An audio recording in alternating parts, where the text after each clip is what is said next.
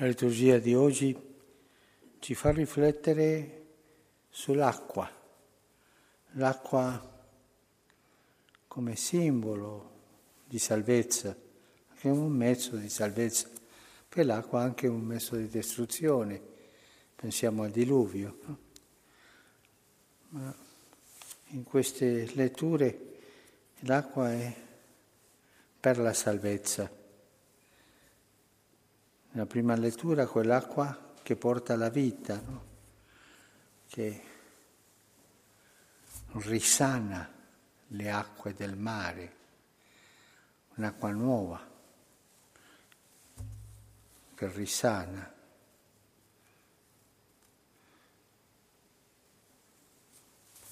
Nel Vangelo la piscina, quella piscina dove andavano i malati piena d'acqua per risanarsi, perché si diceva che ogni tanto si muovevano le acque come fosse un fiume, perché un angelo scendeva dal cielo a muoverli. E il primo o i primi che si buttavano nell'acqua erano guariti. E tante, come dice Gesù, tanti malati, no? giacevano un grande numero di infermi, ciechi, zoppi, paralitici, lì aspettando la guarigione, che si muovesse l'acqua.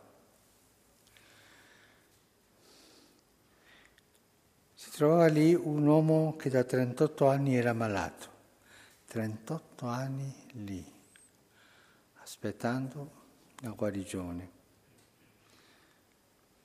Fa pensare questo, no? È un po' troppo, no?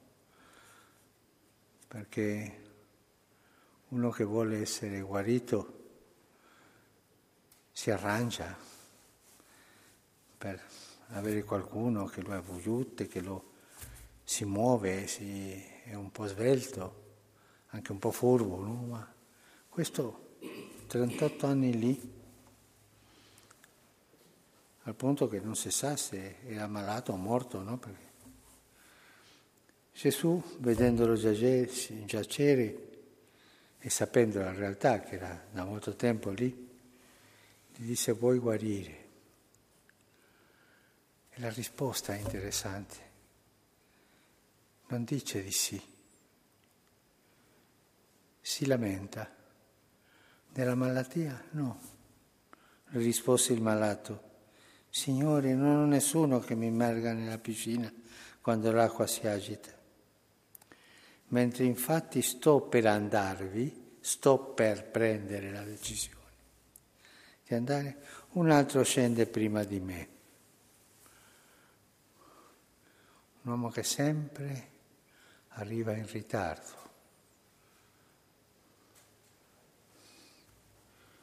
Gesù le dice alzati prende la barella e cammina. All'istante quell'uomo guarì.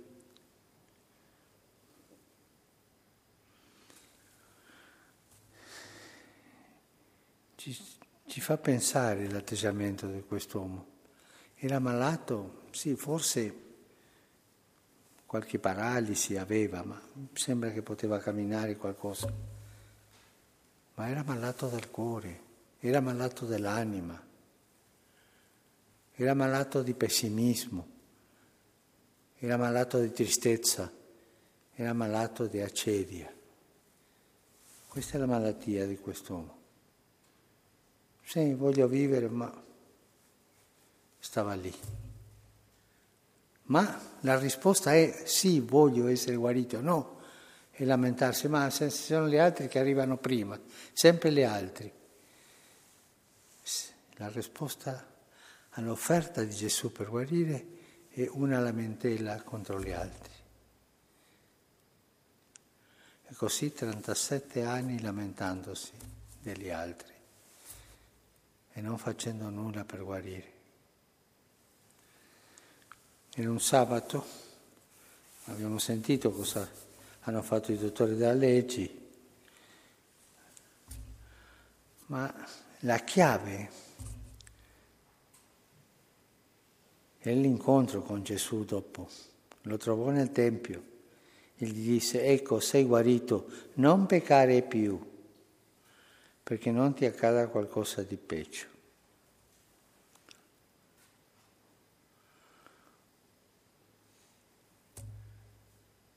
Quell'uomo era in peccato, ma non era lì perché aveva fatto una grossa, no, il peccato di sopravvivere e lamentarsi della vita degli altri, il peccato della tristezza, che è il seme del diavolo, di quella incapacità di prendere una decisione sulla propria vita ma sì guardare la vita degli altri per lamentarsi, non per criticarli, per lamentarsi. Loro vanno prima, io, io sono la vittima di questa vita, eh? le lamentele, respirano lamentele questa gente.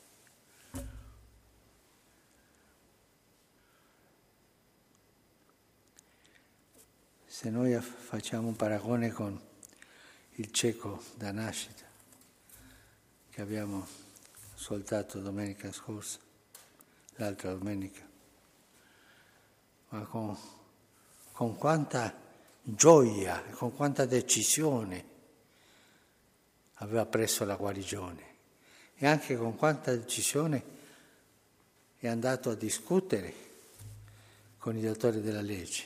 Este soltanto andò, informò, sì, è quello, punto senza compromesso con la vita.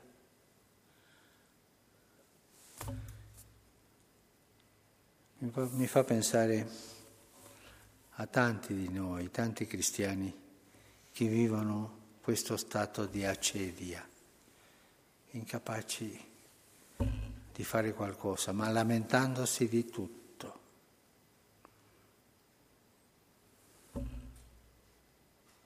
E l'acidia è un veleno, è una nebbia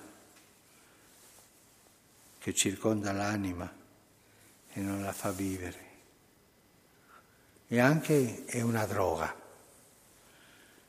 perché se tu l'assaggi spesso piace e tu finisci un tristo dipendente, un accedio dipendente è come l'aria. E questo è un peccato abbastanza abituale fra noi. La tristezza, l'acidia, non dico la malinconia, ma si avvicina.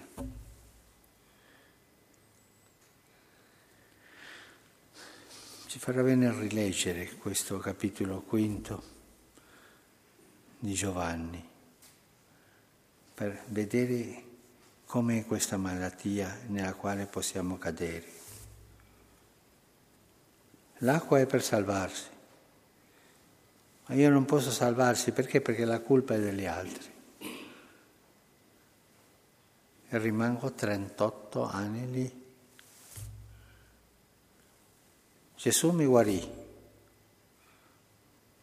Non si vede la reazione di altri che sono guariti, che prendono la varela e ballano, cantano, danno grazie, lo dicono a tutto il mondo. No, va avanti. Gli altri gli dicono che non si deve fare, insomma, quello che mi ha guarito mi ha detto di sì e va avanti. E poi, invece di andare da Gesù, ringraziarlo, tutto, informa, è stato quello una vita grigia, ma grigia di questo cattivo spirito che è l'accedia, l'accidia, la tristezza, la malinconia. Pensiamo all'acqua, quell'acqua che è simbolo della nostra forza, della nostra vita, l'acqua che Gesù ha usato per rigenerarci, il battesimo. E pensiamo anche a noi, se, se qualcuno di noi ha il pericolo di scivolare su questa acidia, su questo peccato neutrale, il peccato del neutro è questo. né bianco né nero. Lì non si sa cosa sia. Questo è un peccato che il diavolo può usare per annientare la nostra vita spirituale e anche la nostra vita di, di persone. Che il Signore ci aiuti a capire quanto brutto è e quanto maligno è questo peccato.